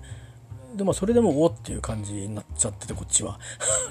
そこでのめってて。ででまあビデオを見たりしてそれからあの沖さんがプロデュースしてるあの女性のあのアイヌのボーカルグループがいてね、まあ、まあ、沖縄でいうネーネーズみたいな感じではあるんだけどまあでもあのアイヌの言葉でそのアイヌのトラディショナルの歌も歌うしオリジナルも歌うしみたいな感じで。で実はその中の一番今もう在籍してるかどうか分かんないんですけど若いメンバーの方はあの大学生の頃に坂本龍一さんにあの連絡をお願いをして何かのそのイベントに坂本龍一さん参加してもらうみたいなこともやられてたりしてねそんなビデオ残ってますけど YouTube に。今どうかな。でまあそんなようなことでねまあそれをある程度情報を入れた上であこれはトンコリットに弾いてみたいなと。そういう体験とかできんのかなと思って、えーと、電話して聞いたんですよ。そしたら「ありますよ」ってことでで予約したいんですけどって言ってでどういうふうに予約したかな？電話で当時はね電話で予約したかもしれないですね。でムックリもやりたいんですけどって言って。であのー、まあそこに行きました。で行くことにしました。それで翌日はだからもう最終日はもう移動して白老に、えー、でどうしたかな？荷物をね俺どうしたか覚えてないんですね。でも国内だからちっちゃいスーツケースとかぐらいしか持ってなかったのかもしれないですね。リュックで行ったかな？大丈夫だったのかな？でうん。でまあ帰りの時間も決まってますからえ、まあ行ってでまあ最初はその体験の時間まで時間がありますからね。あのいろいろなんかこの解説するようなところに行って「知世」って言ってその家ですねあってでそのまずうんそのなんか体験ツアーみたいなのに参加したんですよ。でこういう風な暮らしをしてここでこうしてますとか言ってあのはいここで今ですねこれであの木の皮で洋服を作るので今あの剥がしてきた木をみんなでこれで繊維をね取り出そうとしてますとかっていうそんなツアーを最初参加して何時から始まりますよっていうんでそれで参加してで最後になんかね1袋500円って言ってねあの鮭のねあの燻製。これなんつったっけな名前ちょっと忘れちゃったな。なんかね取り寄せもしたりしてたんですよ最初は。あのね鳥羽じゃないんですよ。鳥羽っていろんななんかあの調味料につけていて最近ではものによったら、まあ、結構これ何っていうものも含まれてるんですけどそれは、えー、塩とただ天日干しですね。天日干しっていうかまあ表に干して乾かした後、えー、アイヌのその知性の中に入れて、えー、まあ、暖炉っていうかねあの蒸してでいぶすっていうだけのだけのものなんですけどそれがむっちゃくちゃうまくてあの鮭なんですよね。いや当たり前なんですけどあの珍味じゃないんですよ。鮭。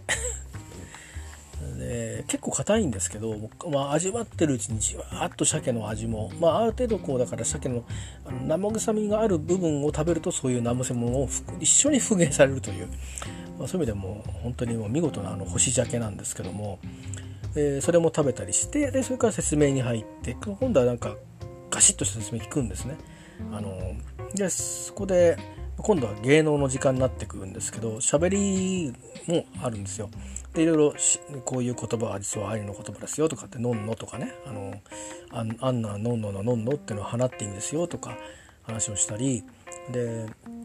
あとあの皆さん誤解してるかもしれないですけどね。普段ああいうのはこんな発行してないですからね。普通にあの皆さんと同じように洋服着てあの暮らしてますからとかっていう話をしたりとか。で中国人の人が来てると中国人に中国語で喋ったりとか英語の人がいると英語で喋ったりとかして、まあ、案内してくれる。じゃあこれからちょっと芸能やるんで見てくださいって言って、まあ、最初歌を歌ったりそのむっくりの演奏があったり踊りがあったりとかってして、まあ、十分もう楽しんじゃってそこで。あの多分観光客みたいにしてドーンってツアーで行くとあーって言って終わっちゃうんですけど僕あの民族学的興味で行ってるのでもうなんか見るもの見るものがもうすごく刺激的で、えー、で、まあ、ピリカっていう歌をこうドンドンって言って楽器も何もなくドンって言ってピリカピリカって歌うんですけど女の人がね。それはなんか泣きそうになりましたねなんかね。ピリカって美しいってことなんですけどそのもうとにかくね何もかもがシンプルなんですよ。その言葉とか考え方とか。まあ考え方の一部には後であの後にその体験してる時にアイルの方と話をしたんですけどちょっとやっぱり和人っていうのかな？日本人にはちょっとそれ受け入れがたいなっていう考え方もありましたけどもにしてもねにしてもすごくものの発想がシンプルで平和的、え、なんですよね。あの平和的っていうのは今で今に比べたらですよともちろん、まあ、愛の中だってそりゃ、うん、全くその人間ですからあの使う時にはきっとあの使う暴力があったんじゃないかなとは思うんですけどあるいはねやっぱりこう村の掟みたいのがあって。ですけどだから別にあの手放しで来賛はしませんけど、まあ、そんな印象があって。でムックリの演奏になった時に、まあ、あの友達から前ね友達は多分旭川の方に行ったかもしれないんですけどあのえっ、ー、となんか切れ目のあるビヨンビヨンってするのを買ってきたことがあってどうやって演奏するのか分かんなかったんですけどそれ見てその人のやってるムックリっていうのは本式でですねビヨンビヨンってやるのを手で弾くんじゃないんですね。こうなんかね糸がついてて竹の竹なんですけどで片方も口に加えるんですね。で片方は手で押さえてるんですけど片方は紐をこう突っ張った状態でビヨンビヨンってこうなんか引っ張った状態でさらに引っ張ってでそれをちょっと緩めるっていう時に振動が起こすという。その時になんか口の形でもってビャンビャンビャンビャンビャンビャンとかなるんですけどだんだんすごいなんかね倍音を含んだ。金属音が出るんですよ。でもちろんメロディーみたいなのも奏でたりしつつそういう音も出ますよってのもやるんですね。でえー、こんなの俺習うの？と思ってこれ無理かも？とか思ってですね。でまあ一通り見てでなんかお腹空いたなと思って。ガイドブックかなんか調べてたらそのおはうっていう、まあ、お汁ですね。スープみたいのがあるっていうんで、まあ、これ鮭でいろんなもの入れるらしいんですよ。そのアイヌの人たちも、まあ、白上は鮭が取れるとこなんですけど山で暮らすアイヌはあの川魚かもしれないし山の山菜かもしれないし、まあ、とにかくその自分たちが食べれ食料としてるものを入れて、えー、それにまあなんかねなんかあの米みたいなんだけどなんかね米じゃなかった。何穀物で、えー、そんなものをですねやってそれ以外にまああの現代風だからまあなんかちょっとあの何か一品別についてたりして、まあ、300円しなかった。500何十円かな。でちょっとなんか甘いものもついてきてでそのワウってのはやたらうまかったですね、まあ、鮭の出汁が出てて。もう体にいいもんばっかりじゃんみたいな感じでね。でその建物もそれ食べてるところはうんなんか骨組みはちゃんと作ったんだけど、まあ、ビニールかぶせてるみたいなところだったんですよね。冬とか寒かろうにとか思ったんですけどまでもなんかそんな感じのとこでまあだからあのそれ森の中なんですよね。森と森と湖のそばなんですけどポロトコってよかったかな。ポロでなんかなんとなくまあ仮設の店っぽいんですけどでも結構ねいい感じで。でその後あのムックリのと博物館バーッと見てで愛の歴史みたいなこう丹念にこう辿ってみてはあっていういろいろこう思うところあってですね、えー、なんかその熊をこう多分イオマンテだと思うんですけど熊をこうなんか吊るしてみんなで何かやってる絵とかそういうものがいっぱいあって、まあ、写真がないですからね、まあ、もたまに写真はあるんですよ。あの他の人が写した写真とか。があってでそれ見ていくとえー、こんな感じだったんだとかって思って前にもどっかで見たことはあるんですけどそこまでこう深くうんなんだろうなあの入り込んでなかったんでもうだんだんに深く入り込んでちゃったり行ってる間にわずか半日の間に。でまあとんこりの前にそのアイヌの、えーまあ、体験学習5連続でやりますって言われて1人の人でねあの女性の方でしたけどそれぐらい20代ぐらいの人だと思うんですけどね。でまあ聞いたらあの「アイヌの方なんですか?」って言ったら「あそうです」って言って言ってましたねでまあその辺の話はね実は深いとこあって今日はしませんけどしませんし僕にする資格ないんでしませんけどあのアイヌって何なんだっていうのは実はそのまあ日本人とアイヌ民族の間あるいはアイヌの中でもいろいろちょっとね議論があるみたいなんですよね。っていうのはその、えーと、いろんなその振興策だとかそれから、まあ、何か一定程度のその補助金みたいなものとかをもらうもらわないっていうのが時にあのその教会に入ってる入ってないみたいなのがあってでその教会になんかこう物を言うと冷遇されるとかなんかいろいろねそういうことであの自分はアイヌだけどもあそことはたもと分かってるしみたいなことを言う人もいたりしてなんか難しいんですよ。例えば沖縄なんかが例えば基地問題とかであの割れることあるじゃないですか集落がね。でそでもそれは沖縄人同士として割れてるわけでで対その、まあ、本土の政策に対して割れてるだけでお互いがいがみ合ってるわけじゃないんですよね元から。だけどそれはまあ日本日本のまあそういう補助政策があるからってみたら似た構図ですけど別に基地が来るわけでもないしお互い同士のことなんだけどもなんかねそういうその厳密性みたいのそこまで言うんだったらさっていうのでこう議論をしてる人も中にはいるみたいなんですよ。それからいろいろそのアイヌであるからっていうことで特別な扱いをまあ、歴史的に言えばされて当然だと僕は思うんですけどもともと 暮らしてたの誰って話になると、えー、彼らですしでしかもかなりあの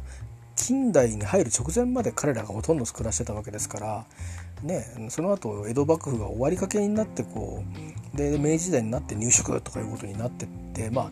入植って言ってますけどねで入植した人があのその後コミュニティを作って確かに北海道は日本の国だっていうことに、えー、なってるのはその人たちのおかげなわけでしょあのそれこそブラジルに行った人と同じようにもう全員が成功したわけじゃないわけじゃないですか。ね、そこで開拓で命を落とした方もたくさんいらっしゃったと思うんでそれはそれでまたねあのどっちもどっちどっちがいいどっちが悪いって言えないじゃないですか。だけどあの国側の政策ってことで言うと、まあ、違うやり方がもしかしたらあったかもしれないですよね。えー、あのだけどまあ入植させることなんだというふうに決めた時にあのまあ、アイヌとの共生というところまで考えた上でやったわけじゃなくて、えー、江戸幕府がやっていたようにですよ江戸幕府の当時に、まあ、やっぱりどっちかっていえばこう上から下に見ちゃうみたいな感じで、えー、やってしまえっていうかねどんどん進めてしまえという感じでだんだんそのアイヌの人たちっていうのは生活圏すごく広かったらしいんですよね。つまりその自然が相手ですから。で自然のサイクルに合わせて少しずつ頂いてであるで暮らしてるという生活スタイルだったわけで日本あの日本人たちみたいに集中してこうガーッとやって作っていくというわけじゃないですしで、まあ、広大な土地をガーンと手にしてそこで農業をやっていくとかやっていくとかっていうことに、まあ、いずれなっていくんですけどでも最初はねそういうことで、まあ、森だったりするところをどんどん切り開いていくわけじゃないですか。でそうするとまあ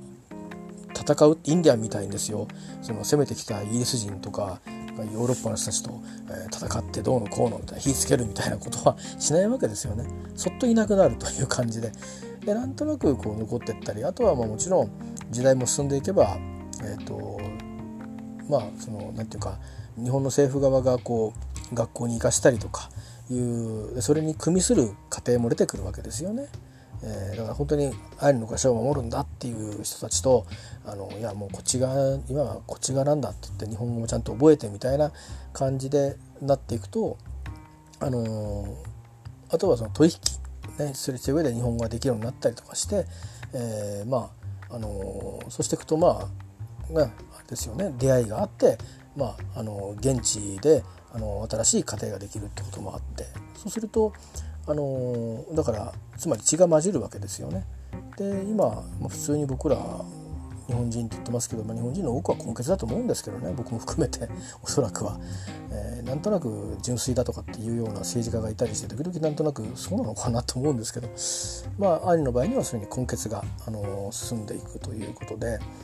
沖縄の人たちとまたちょっと違うみたいなんですよね。あの沖縄の人たちってのは僕らとこうやっぱりつながってるところがあるそうなんですけどアイヌ民族は僕らとやっぱ別の民族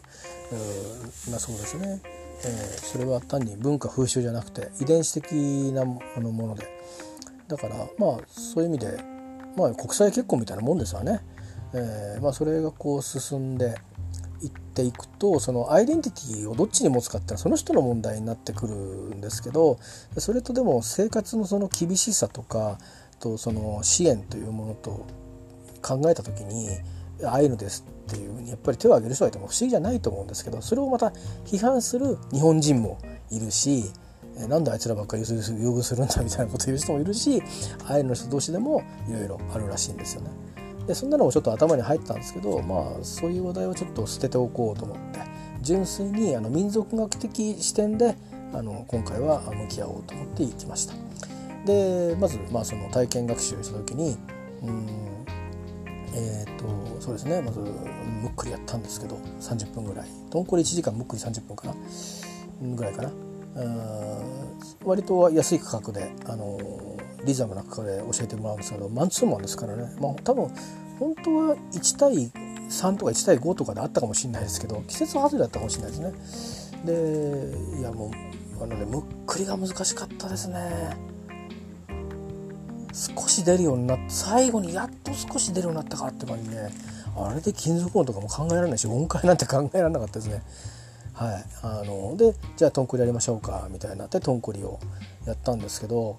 えー、で一応の単音だけでやっていくのと最後にこう 2, 2つずつ弦を弾いていくのでやってるんですけど単音だけやった音があるのでいやほんとねお恥ずかしいんですけどやってここまでよっていう感じの。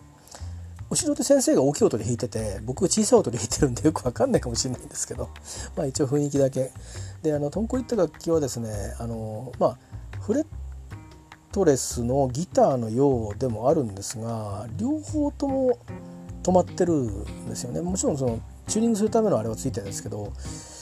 で浮いてるんですよ。で弾く時に別にどっちか押さえて弾くわけじゃないんですよね。浮いたまま弾くあのこう常に開放弦に鳴らすというそういう楽器で。で形はね抱きかかえて弾くというかまああの縦に抱きかかえたり斜めに抱きかかえたり。まあ沖さんなんかはねあのフレットなんだっけあのなんていうの,、えーと、こうかあの肩からかけるような、えーと、ベルトをねつけてあの弾いてますけど、えー、まあうん。そういう楽器なんですけどデザイン自体はね僕、まあ、聞いたんですけど多分そうだろうなと思ってあの、まあ、この手の例えばまあいろんな集落とかに例えばこうボンボンってなんかでっかいこう女性のねあのの乳房がこうついてたりするっていうの結構あるわけですけどそういうのって何だ何かっていうと子孫繁栄の象徴だったりするんですよ。まあだからまあ母系的なあの考え方の社会には割とそういうのがあって、まいやまあ前置きじゃなくて子孫繁栄っていう意味でそのこういうのがついてたりとかするんででその投稿に見た時に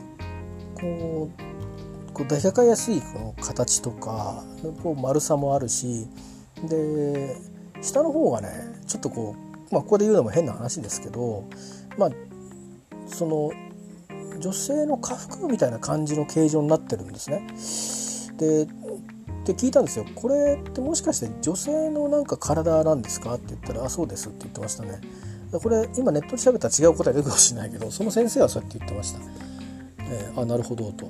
まあ、でももしかしたらま防護のためについてるのかなと思うんだけど、まあ、でもどういう時に使うかっていうと本当は自分が自分で弾きたい時に弾くものらしくてで,、まあ、でもまあなんか一応儀礼事結婚式とかなんかお祝い事とかまあお葬式はどうか分かんないけどそういう時には弾いて歌うということもたまにありますとかいう感じで言ってましたけどね。でえっとまあトンコリって楽器自体の分布は別に北海道だけじゃなくてあのアイヌ自体も、えーと、すごくいろんな広いところに分布してるんですよね。それはまあカラフトもそうだしロシアにもいるしアリューシャンレッドにもいるし、えー、それから僕はちょっと昨日ですねあのリアルな本を買おうとしてやめてデジタルで本買ったんですけどあの今ねあのこれなんかの別冊ですね「自由旅人」っていうのかな「時を遊ぶ旅人」っていう本の別冊あ本か。それの今月号があのアイヌの、えー、特集なんですよ。で僕が行った白老の、えー、ポルトコタンってところは、えー、2018年に1回閉園しててでそこにあの新しい施設がねできてるんですね。それがあの民族共生象徴空間っていう名前でウポポイっていう名前だそうでしてまあ、先住民族であるアイヌの歴史文化を伝えるナショナルセンターということになっています。えー、でまあこれ本当はもうねオープンしてるはずだったんですけどこの新型コロナとかがあってオープン日は今未定になってるんですけど、まあ、ちなみにこのウボポイっていう言葉はですねアイヌ語で大勢で歌うことっていうことを意味していて、まあ、あの公募から選ばれた言葉だそうです。えーとそうですねちょっと習った先生の写真があるのかどうかいまいちちょっとピンときませんけど、えー、何人かの女性が踊ってたりとかいう写真が載ってたりいろいろしますね。えー、でだいぶ施設がなんか、あのー、大きくなったみたいです僕が行った時よりか全然5倍のもので大きな建物もできててでもそれでもまあそのポロトコっていうその湖のまああの橋橋だけをこうちょっと使ってるだけなんで、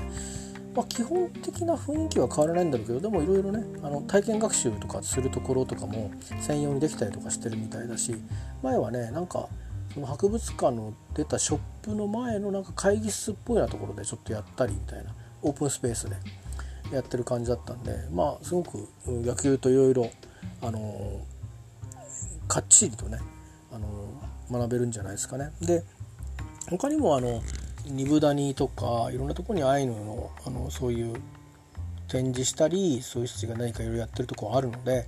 まあ、あのアイヌ文化に興味のある方は、えーと、ぜひそんなものもと、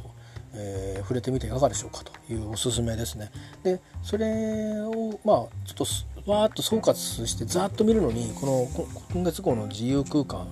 自由空間でよかったかな。どれだ？ちゃったかな。ちょっと消えちゃったな。確か自由旅人だったと思うんですけどそれのですねあのアイヌと北方の縄文なんとかだったかな、えー、なかなかあの総合的にいろんな角度から出てるのであ今さっき僕が喋ったようななんかあの内輪のちょっとしたあのこう摩擦みたいなものは載ってないと思いますけど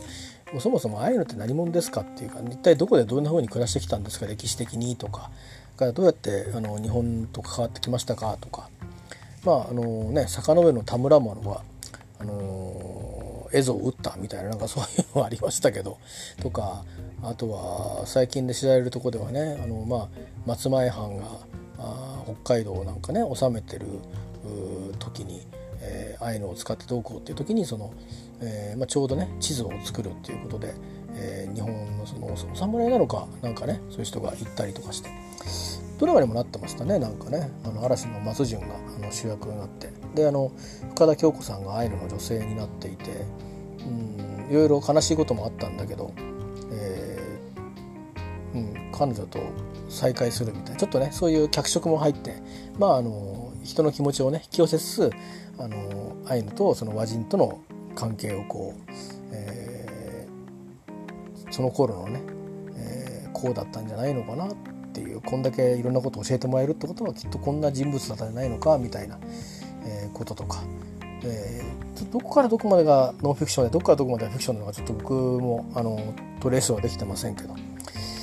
まあ、そんなのがありましたね。で、あの、今日の最後に、えー、その僕が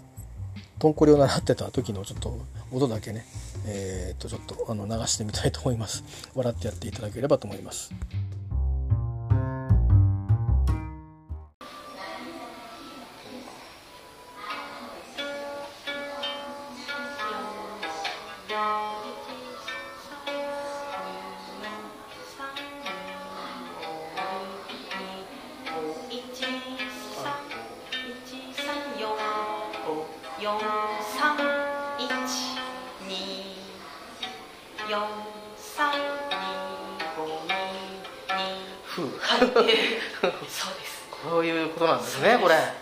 先生がやるともっとこうリズミカルでここで羽が入るから。そうですね。いいですね。僕はあの、まだ音鳴らしてるだけなんで。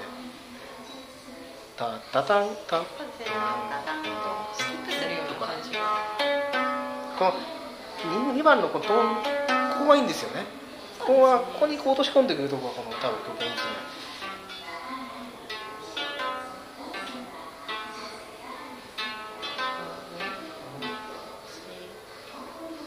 面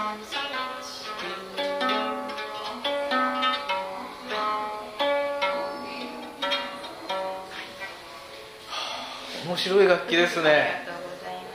これなんか聞いてるだけでなんかちょっとこう気持ちがスーッとしてきますね。ですねあのなんでだろう。全体的に響く楽器をそのまま体に当てていますのでこのビーンっていう振動音がそのまま体にも響いてくるんですよ、なのでリラクゼーション効果もあるというふうに聞いたことがあります僕ギターちょっと真似事できるんですけど、はいギターってもっとこう離れてるんですね。で重みが結構最初グッときたり力は最初さっきのトンコイじゃないですけどあの抜くまでに時間がかかるんですよねこう初めて触ったんですけどまず普通音出ないですから弦楽器って。この優しさったらないですね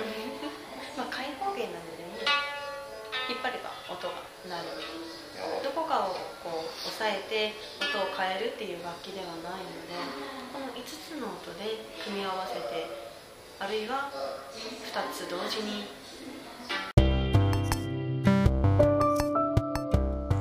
はい、えー、ということで、えー、結局ずいぶん長くなりましたね。あのエピソードいくつもつなげてるからあなんか今度1時間半オーダーになってきたんですけど、えー、まあ全部聞く人はねいないと思うんですがあまあとりあえずもしいてくれたらありがとうございます。それからね訂正ですけどさっきね雑誌の名前をちょっと喋ってましたけどねえっ、ー、とねえっ、ー、と時空時空なんて言ったかな？あなんですけどあの時空旅人っていうんですけど、えー、合ってるか？合ってる？あの時空えー、旅人って書いてその本の7月2020年7月号です、えー、よかったらご覧になってみてください。えー、っとまあ実際はね紙の本の方が見やすいと思いますけどねあのパッドとか PC でご覧になる方はあの大きい画面だったら見やすいかもしれないですけどね、まあ、目も疲れるんでね本当は僕は紙の方がいいんですけどまあ収納場所のこともあるんでね、えー、もう好き好きでいいと思いますし、まあ、あの例えば通勤電車で読めるとか、まあ、皆さんもまだねあのリモートワークの方も多いかもしれませんけど、えーね、機会があったら是非、えー、やってみてください。僕も新しいところの施設は、ね、あの機会があれば行ってみたいですけど、まあ、なかなかね、うんあの今の時勢とは関係なくあのいずれね落ち着いた時にいいんでもって言ってもなかなかね、あのー、大変ですよ これからねいろんなところに遊びに出かける自体が大変なのであれですけどまあ私はこのまあ思い出を大事にねとって、えー、今この状態でね、あの何か、えー、うんあのー、考えていくっていうことですかね。あのえー、いろいろテレビとかっていう窓とか新聞っていうものを通しちゃうとなんか騒ぎになったことしかから始まるないじゃないですか。だけどその前の話がいろいろこうあるしでどうしてもねあの考え方が根本的から考え方っていうかもうあのもう何て言うのかな。もう DNA みたいなものにこう ね刷り込まれた何かこうものからしてもう全然違う。だから例えば全然例が違いますけど今ね海外の人ってもうあんだけ死人がれたからマスクしてますけどそれでもマスクするってことについてはいろいろこう語るじゃないですか。言い訳みたいなことを。人いますよね。ででもそれだからそれぐらい特別なことをしてるっていうことなんですよね。うん、特別だし下手したらお前何マスクしてんだよっていうもういろいろほら解除されてんじゃんとかそういう感じがあるんでしょうね多分ね。日本でもなんかそういうことってあると思いますけどなんでこんなここでこんなことしてんだよっていう同じような感覚があるっていう。それって僕らからするとわからないじゃないですか、えー、多分日本人はきっとスペイン風邪に、まあ、スペイン風邪ってスペインのことは関係ないらしいですけどスペイン風邪に懲りてでそれをずっとこう代々言い伝えられてるから咳が出てる時はマスクしてねってなったしでインフルエンザで、えー、懲りて、新型インフルエンザで大いに懲りてあの懲りたというかやばいと思ってもうマスクみたいなことになってるし熱が出たら休みみたいなことに、えー、なってるわけでしょ、えー、ですからまあそこら辺はほら違うわけですよねいろいろね。同じようなことがやっぱり異文化との間ではあって必ずしもねあの分かり合うっていうのはね難しいんですよ。だからどなたかが言ってましたけどねあの思想家だかどなたか言ったことですけどお医者さんだったか寛容っていうことに尽きるんだと思うんですよね。お互いを認め合うっていうことなんじゃないですか。でどうしても同じ場所をシェアしなきゃいけない時は、まあ、ルールを決めて、えー、新しいルールを決めてあの違う形で使い合うっていうねことしかないんだと思いますよね。それがなかったら争いしか起きないしあるいは支配の関係になっちゃうか、うん、あるいはやっぱり差別とかっていうことになっちゃうと思うんでねそれはもうやめませんかっていうのがこの現代だと思うので、あの今まさにねなんか、あのアメリカはじめ世界各国でそういう意味ではそのうんそういうその考え方とかそのそういったムーブメントに対するそのまあ、力のある政府の対応に、えー、世界中で声が上がっていたりしてで、まあ、中にはあのちょっと全く関係ない形であの暴発してる人たちがいたりしてっていうのはさっき僕ツイートでロンドンのケースを、えー、ツイートししましたけどちょっとあれもびっくりしましたけどねまともにやってる人たちがあれ大いに迷惑でしょうねきっとね。うんだからなかなかこうそういうところはあのバカじゃないのって言ってしまえばそれまでなんですけど、まあ、あの国のあの人たちにはあの人たちの理由があるんですよね。まそれはあの認めるかどうかは今度はちょっと違う問題になるんで文化ではなくなってきて、まあ、背景の事情っていうことになるんであそうなのかと理解するというのとあと評価というのはまた別には出てくると思うんですけどで文化の場合はまずは、うん、寛容であって受容するってことがまずあると思うんですね。でただあの、えー、同じ例えば共同体をこう形成していくとなると例えば食習慣それからそういう行何かの行いですよね。はなんか一定程度やっぱり限定付きでねむやみやたらにこう何匹も動物をこう皮剥いでいってわけじゃないぞみたいなことでやっぱりならざるなくなっていくんでしょうね。それはまあもともとの文化を持ってる人からしたら余計なお世話っていう感じでなんでお前らの言うことで書かなきゃいけないんだっていうところも大昔はきっとあったに違いないんですけど、えー、でもまあそうやってうまくそのコアなものを守りながらお互い守りながらねお互いっていうか強い方が勝っちゃう世の中ですからあれなんですけど、まあ、変にこう差別だとかっていう感情に変わっていくようにするのではなく、えー、お互いがお互いにありのままに暮らしていけるというようなそれが一番ねコストもエネルギーも、ね、無駄にならないんですよね。でもでもなんか人間って言うことを聞かせたいとか言うことを聞いてくれるやつがことをよく思うっていう一方でそういう DNA を持った民族も多いのでどうもねどうやら世界中の様子を見てるとですよ。たかだかこの僕生まれて45年ぐらい記憶のあるところからそういう時事ネタをねどうもそういうことらしいんで、えー、大量破壊兵器を使ってでもねじ伏せようっていうような人類がみんないなくなったら君たちだけで生きていけないでしょっていうところに気づかないっていうところが人間のなかなかこのねあの可愛らしくも愚かしいところなので、えー、まあそんなことをですねまああのちょっと思ったりもしました。まあでもそれでもね純粋にあの民族学的にですね民族学って民族ってあの人弁に合うと考え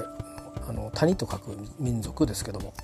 えー、民族学習俗学的に、えー、あるいは文化人類学的にですねあのアイヌ民族っていうのは一体どういう人たちなのかということを知ることはあのまあえ少なからず縁の深いですね我々日本に暮らす者にとっても、え、必要なことじゃないのかなと思いますね。でそれを十分に教育できる、うん、教員を育ててないっていうことも北海道ではそういう教育をするそうです。であとはまあ沖縄でもあの沖縄の場合はま平和教育ですねをするっていうことがあるんですけどまあ多分、うん、郷土の歴史は日本でも教えてると思うんですけど、えー、日本の場合は多分別にアイヌのことは出てきますけどえー、政治的な意味で、ね、北海道に昔からいたその日本固有の民族だみたいななんかそういうことを書きがちなんですけど私そんなことを宣言しちゃったりしてね、えー、してしたりしてそれについてはまあロシアからクレームがついたりとかいろいろこうあったりしたようにも聞いてますけど、まあ、それ北方領土との関係もあってねそんなようなこともあるんですけどでもまあ民族学的なそのどういうふうなところでどういうふうに暮らしたっていうのはこれはもう嘘も隠しもできないんでねただそれをどういうふうに認識してるかっていうだけの違いですからどう整理してるかとどれぐらいだからあの基本的に誰からも管理されてなかったんですけどどれぐらい中央政府が関与してたかっていう程度の違いだけしかないと思うんですよね。おそらく、うん、日本の方がまあある程度取引なんかがあったりしてだけどモスクワとねシベリアっていうかこっちの方はえらい距離がありますから今とは違ってですよ。相当にその中央政府の意向がこうダイレクトに届今みたいにねあのポイロードにバイトルが来たり首相が来たりっていうのはそういう時代じゃないですからね。ましてはその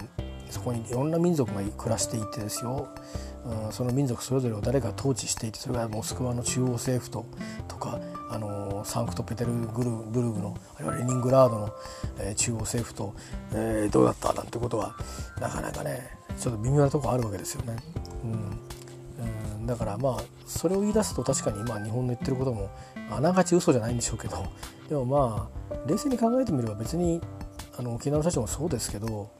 いろいろあってそこに集ってただけのことですからね。だからそういう事実はあのいろんなところにこの足跡が残ってますからね。あの嘘をつかないので。でそれは正確に理解しておく方が僕はなんかあの眼鏡のねが曇ってなくていいんじゃないかなと思いますね。解釈とかこれはあくまで政治的にそういうふうに我々は言わざるを得ないんだとかっていうふうに理解した上であの受け取れるような素地をつく持ってた方がいい気しますね。花からもう何も考えないでえー、そういうものだというふうに思い込むっていうか思い込ませようっていう意図は僕はあんまりこの組みしたくないなと思うのでそういう意味ではこの雑誌からもですねあの、うん、この雑誌がどういう思想を持った雑誌なのか分かりませんがあ僕が見てる限りは、まあ、事実をあのある程度ねどこまで事実かってことは僕もファクトチェックできませんけどまあこれが一定程度しんあの学者の間で信じられてるという前提でお読みいただくで後でご自分でまた違うネットでもいいですから調べてみればある程度ねあこの辺は正しいんだとか正しいらしいぞということであのどういう広がりをしてどんな文化でどんな影響をし合ってたのかとあ東北でもいたのかとかいうことも、えー、分かっていくでしょうし、えー、で現代においてもあのどういう形でね、えー、とこう交わりができてあの普通にこうまあもう、まあ、日本人も何も関係なくですよ。普通にこうやってあのなんていうのかな。血がね日本人の血もアイヌの血も伝承されてるのかってことも多分自然な形でね受け取りができると思うので是非ご覧になっていただければなと思いますね。あとはあの全然もうそんな難しいと考えないんであの音楽ですねあの結構ね NHK のねあの番組の音楽であのボーカル使われてたりするんですよね。あの沖さんのサイトであのボーカルグループがね、えー、て言ったかなあのどうしちゃったなえー、っとね4人組でいるんですけど今4人組かな3人組かな4人組だったんですけどね女性えー、っと多分ねアイヌ4人組あのボーカルって検索すれば出てくると思うんですよ。えー、でアイヌ語で歌ってるのであの不思議な感じがします。で基本メロディーとかもねちょっとこう日本のなんか、うん、民謡とかとは違いますんで沖縄ともね違いますから。え、で沖さんのプレイも YouTube なんかでも結構上がってますんでで、まあ、CD っていうか音源も結構出てますから、うんあのー、まあ沖さんの音楽についてはから好みがねいろいろ分かるかもしれませんけど、うん、でもトンコリの音は非常に優しいですし、うん、なんだろうななんか自然な感じがすごくいいですね。で沖さんだけじゃなくてあのー、なんかねもうトンクレの名手みたいな人がアイヌの世界にいるんですよ。でそういう方たちの音源もあの世の中にはちゃんと発掘して、えー、出版というか CD に出してくれてる人がいますのでそういうものを聞かれるのもおすすめです。えー、いうことで、えー、とりあえず北海道旅の2015年北海道旅の振り返りでした。えっ、ー、とありがとうございました。また違うことで、え、出てきたいと思います。